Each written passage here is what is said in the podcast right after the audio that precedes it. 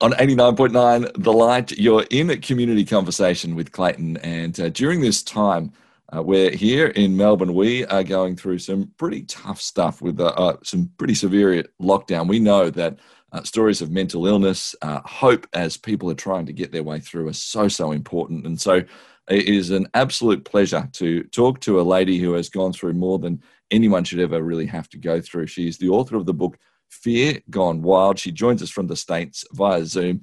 Kayla Stoecklein. How are you, Kayla? I'm doing well. How are you? I'm doing very well, and it's an absolute pleasure to have a chat to you. Uh, I'm somebody who has been advocating for discussions on the airwaves around depression, around mental illness for many, many years, and have been doing so uh, for a long, long time. And I think your story is uh, one of great sadness, but you have also uh, desired very deeply from all my reading of, of you and your story to uh, speak into the hope and to talk about these sorts of things more publicly. Um, have, have I, you know, sort of summarized where you're currently sitting fairly? Yes, yeah, definitely. You know, I took the worst thing that's ever happened to me, and I'm really hoping that um, I can squeeze some good out of it. yeah. yeah. Well, could we maybe start with the story of what did actually occur, and, and then we can, uh, I suppose, start exploring um, some of the, the negative sides of what's occurred for your life and what, what happens in grief, but then also some of that hope. Could you start by sharing the story with sure. us? Yeah. So, you know, a few years ago, I was living my dream life. I absolutely loved my life. I had everything I could have ever asked for and more. I was married to my dream guy. His name was Andrew, and we were leading a church together. And we had three little boys, and life was good. Um, it was really a huge honor to be a pastor's wife. I found so much purpose in being a pastor's wife. Um, you know, my his calling became my calling, his purpose, my purpose. I found my little niches and ministry and loved it. And then in the fall of 2017 is kind of when things started to change. He started experiencing panic attacks that were really kind of came out of nowhere and he was having them 3 to 4 times a week and they were very debilitating, very terrifying and we were seeing doctors trying to get to the bottom of why these were happening and so it took months. It took months testing and basically in um, April of 2018, he had a massive panic attack that landed him in the hospital. And we all just decided, like, enough is enough. This guy has been leading strong. He was speaking at the church through that whole season, showing up. He'd have a panic attack in the green room and then show up and speak anyway. Mm. And so he was really and, pushing through a lot. And Kayla, the different panic attacks can be different things for, for different sure. people. What, what was the panic attacks for him about? Yeah, you know, they were very debilitating. Um, they would mostly happen when he would try to fall asleep at night, but as they progressed, they would start happening during the day as well. But it was this full body experience. It would take over his whole body. It would start in his chest. He'd have a really intense pain, almost like a heart attack in his chest and then it would spread throughout his body. Um, his eyes would glaze over, his pupils would dilate, his extremities would go numb. It really was like this raging fear, this untouchable, uncontrollable, raging fear. It's where I got the title for the book, Fear Gone Wild. It's like what I feel like he was experiencing and it was actually a definition that i found for panic attacks was fear gone wild and so you know that's what it was like for him um, and, and it and i couldn't touch it so I would see, I would look in his eyes when he was having a panic attack, and his eyes would be completely glazed over, and we just kind of have to wait it out for the panic attack to subside and for it to go away because he was inaccessible when he was having those panic attacks. There was nothing anybody could do to touch that raging fear happening inside of his body. Yeah. Um, as you were talking in a sorry, just to clarify for that one, uh, you were talking about you found this the, the worst of the panic attacks and, and ended up in hospital. Yeah, and so that was kind of when we decided like enough is enough. Maybe he needs to take a break. All the blood work, all the tests we were doing trying to figure out why these were happening was all coming back normal. There was nothing abnormal, nothing strange on the test. And so we're like, okay, if it's nothing like physically, then like what is going on? What is causing these panic attacks? How come they're not going away? And so we put him on the sabbatical, is what we call it in ministry. He took a break from work. And just two weeks into that sabbatical, um, we were sitting in a psychiatrist's office and he was diagnosed with depression. And he was really relieved to have a diagnosis. He was relieved to finally know what was causing those panic attacks. And he and the doctor were both very confident that he was going to bounce right back, that he was on the low end of the spectrum, that it wasn't a big deal with rest and medication and time off work and therapy. He would be back to himself in no time and back to work in no time. And so, you know, that summer we were really truly doing everything we knew to do to get him better. He was seeing a um, psychiatrist every other week. He was taking medication. We were seeing a therapist together for two hours every week. He went on a solo trip by himself, like multiple times, to go spend time in solitude. He spent time with mentors. Like we really were doing everything we knew to do. And by August, we thought he was getting better, and the doctors thought he was getting better as well. So they released him to go back to work, and he hit the ground running and gave two powerful messages at our church on mental illness. He was talking about depression, talking about panic attacks, gave out the suicide hotline number, gave out suicide statistics. Like he really knew all the facts and he was trying to use his own personal story as an example to help people. Headed into the third weekend, he had his message ready to go for Sunday. And he ended up having a really bad day in the office. And, you know, it's all, I could describe it as an episode, this like mental episode. And it kind of was a big red flag for us that maybe he's not well. Maybe he maybe he wasn't ready to go back to work. You know maybe he needs more time to heal. And so we while we were away from him for a little bit trying to take the next right steps trying to call people maybe find an inpatient place to take him while we were away he attempted suicide. And we were completely shocked and completely stunned. Like we really truly never saw it coming. Even the team of doctors that was surrounding him was shocked and stunned and so he was rushed to the hospital and they ran a bunch of tests and there was nothing that they could do. And he, so he passed away on October, or, sorry, on August 25th, 2018. He passed away and my life was changed forever. Um, I was handed a brand new life as a single mom to three young boys. They were two, four, and five at the time. And all of a sudden I'm a widow. Yeah. So, yeah. Um, the, the, as we, we sort of mentioned, that no one would ever want to step through this story, but there was a phrase you used just at the end there, Kayla, when you said, I was handed a brand new life. Um, I think if I was to describe it, I would have said, I was left with all of what this was. But you used the phrase, I was handed a brand new life. Was, was my sense is that's something that you've understood and, and, and you're walking into.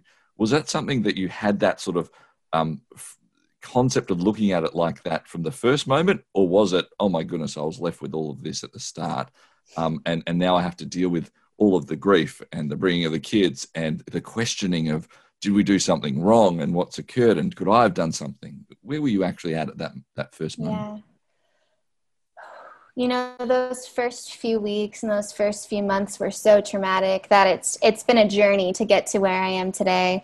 Um, but with suicide there's just so many regrets. It's such a different kind of pain. It's such a different kind of loss and grief. And you know the people that love that person the most are left in a sea of regrets. Um, a coulda shoulda woulda if you know in my mind my mind came up with a million different ways to save him. So all day every day for weeks um, my mind was just trying to save him. And it would be all throughout the day and while i was sleeping at night you know these nightmares of trying to save him. And the reality is like we all loved him so much. He was surrounded by love. He was surrounded by support. Was to describe his death as like a child drowning in a swimming pool at a birthday party. Like they are surrounded by people that love them, and we just missed it. We really, truly had no idea how much pain he was in. And that's what suicide is. You know, it's the result of this overwhelming underlying pain. It's not a choice. I don't even see it as a choice that Andrew made. I see it as something happened to that happened to him because of his overwhelming pain.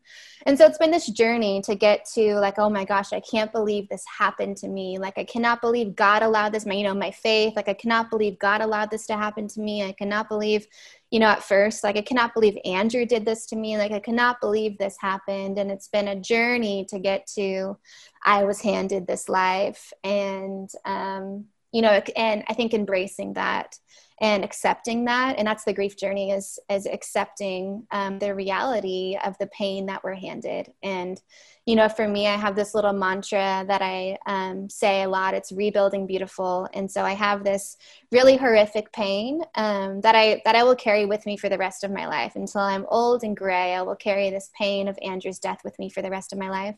But i really truly believe that it is possible to build a beautiful life around that pain and so I embrace that pain. I know it's a part of me. I know it's a part of my children, and it's going to be a part of their lives as they grow up. But I also truly, deeply believe that we can still have joy and that we can still have a beautiful life. Yeah, we're going to talk more in the next couple of moments uh, about that. How how to actually then step forward, and and maybe for you uh, you've experienced somebody who has um, uh, left you because of suicide, has left your situation, this world for you, or maybe it's a mental illness situation, or maybe it's someone you know who is just struggling right now uh, with depression. We're going to talk more about uh, understanding some of that beauty with Kayla Stoecklein in just a moment. She's the author of the book Fear Gone Wild. We're speaking to her here on 89.9 The Light. In conversation with Clayton. 89.9 The Light in community conversation with Clayton, and we're having a chat uh, over to the States of the author of the book Fear Gone Wild. Kayla Stoecklein is my guest. We've heard the story, and uh, we do appreciate you sharing uh, what occurred, Kayla. I'm sure each time you do share the story of your husband's um, passing through suicide, it, it is something that uh, must uh, hurt to even share that. Um, and as you've you've talked about, you you are trying to find and, and are choosing to find the beauty around the pain.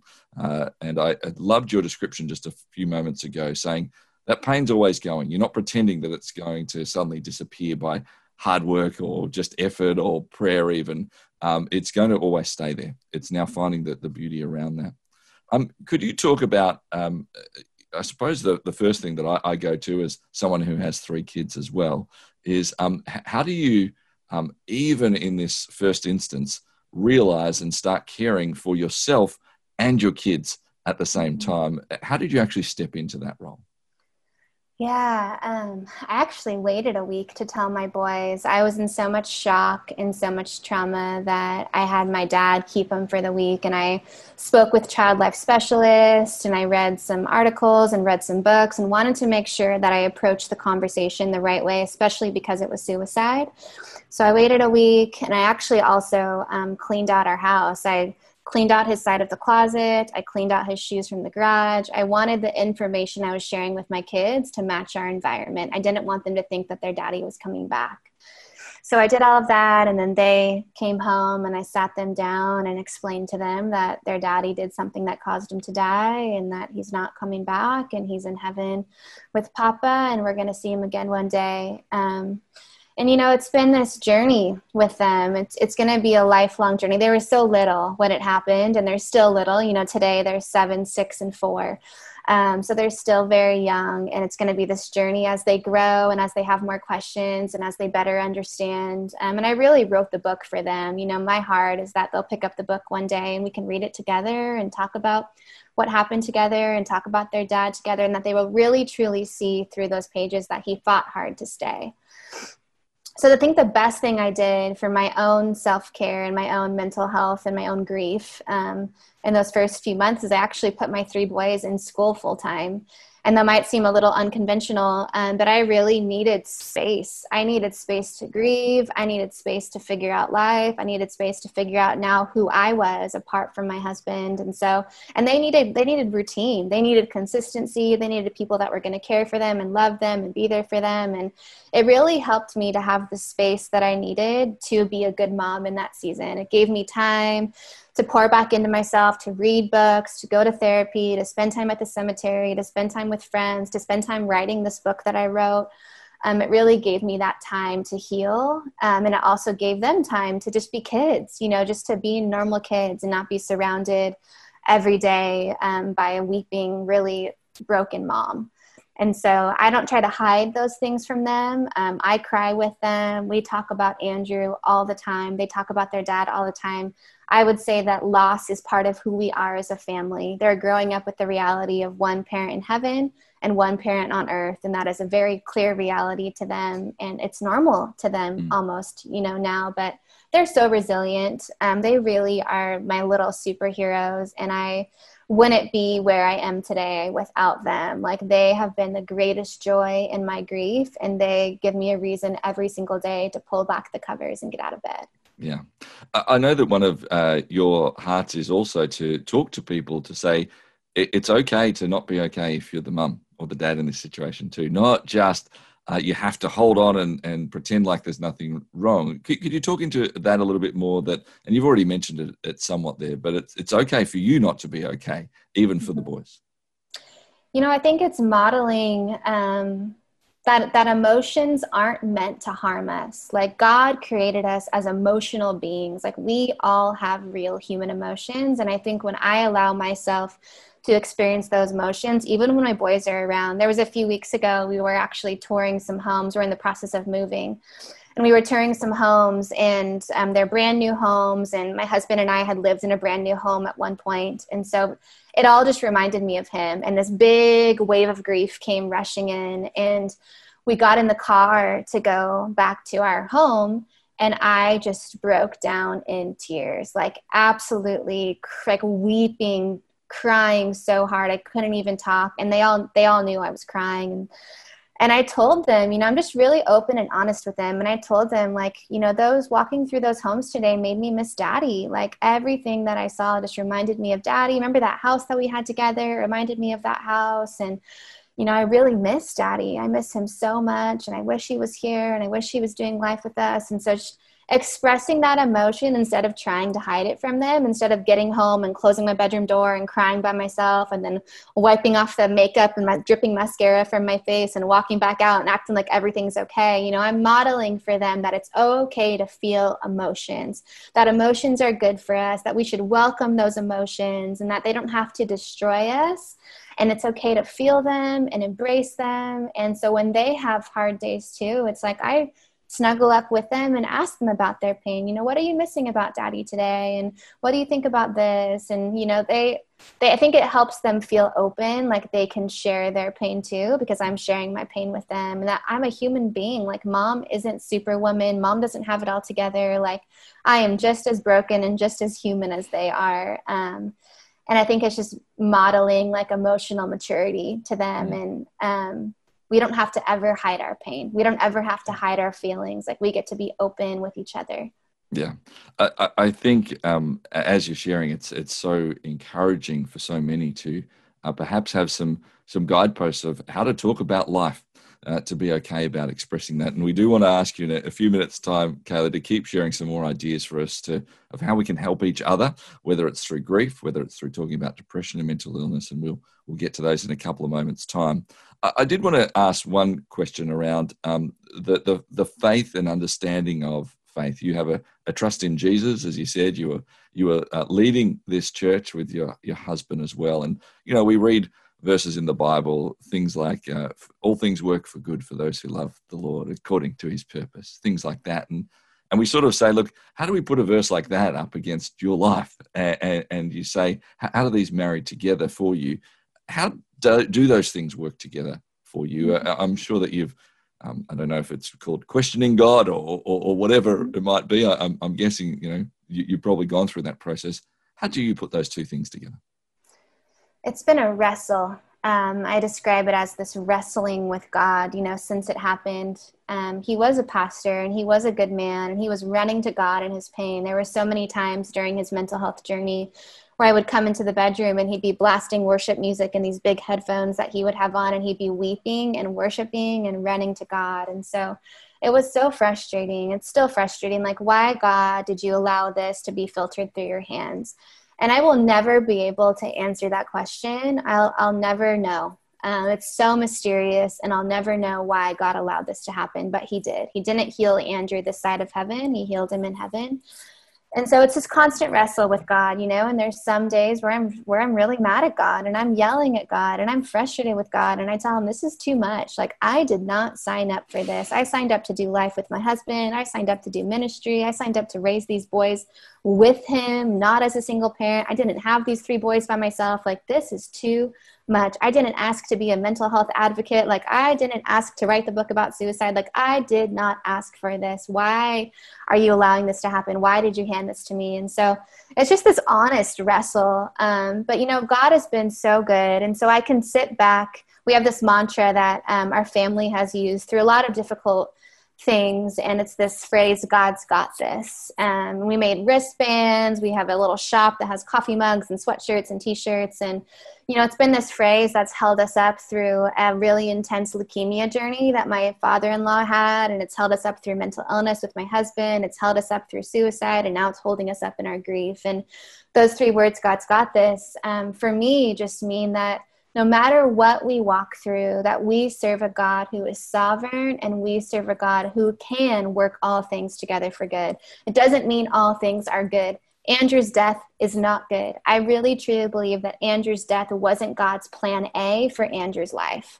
Um, but because we're human and because we live on earth, you know, we get we have free will. We get to make our own adventure. We get to make our own decisions. And so, you know, I don't believe that that was God's plan A for Andrew's life, but I do believe um, that God can still use it for good. And I've seen him do that. You know, three days after my husband passed away, I wrote him this letter. And it was really through that letter that I first began to see the good that God could do. Um, I wrote him this letter. I kind of just changed the way that the world viewed suicide through that letter. And, and it was full of compassion and full of empathy. And i'm so sorry this happened to you. And i'm so sorry for your pain. And i you know i'm so sorry that i wasn't there for you. And i'm so sorry you felt so alone. And it was through that letter that i received hundreds of handwritten notes of direct messages on social media of emails coming through my email. And people were saying things like your public grief has saved my life Andrew's death has saved my life. I was struggling with suicidal thoughts, but I decided to pick up and pick up the phone and reach out after I read the letter that you wrote. My husband checked himself into rehab this morning because of the letter that you wrote. So all these stories were coming in right away within that mm. first week. And so, you know, I saw right away that even though my pain was overwhelming and I would have never asked for this or wished for this, and I would give everything up for Andrew to still be here, I saw right away that God could use this and is using this for good and only God. And so I really sit back, you know, this whole time I've kind of just sat back in the awe and wonder and mystery of all of it. I will never understand any of it. I will never understand why God allowed Andrew to die, and I will never understand how God has used something so horrific for good and to literally save people's lives. Yeah. Uh, I mean, that's a phenomenal, phenomenal story of the impact of, of what's occurred. May I push on one thing and um, and tell me, hey, just back off here, Clayton, if, if that's not okay. But um, as we talk about those sorts of things, and, and you, you mentioned and you talked about the fact that it was for for good, and we clearly can see that it's for good. Um, is there a part that you say, yeah, that's for good, God, but it's not for my good?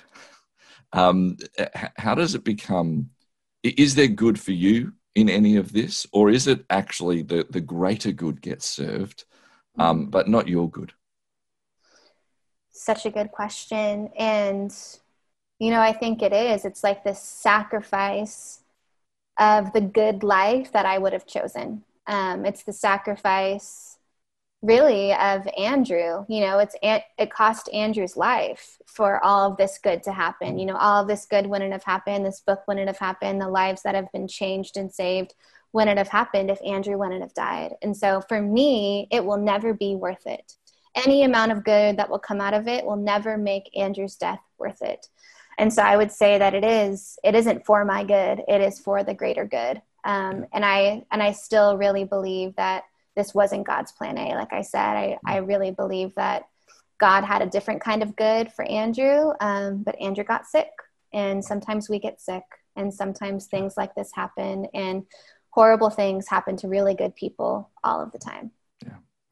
Kayla, are you all right to stick around for a couple more minutes? We want to ask you specifically some helpful hints. Uh, what from your, what your perspective is of as we talk about mental illness. Are you all right to stay around for a few more?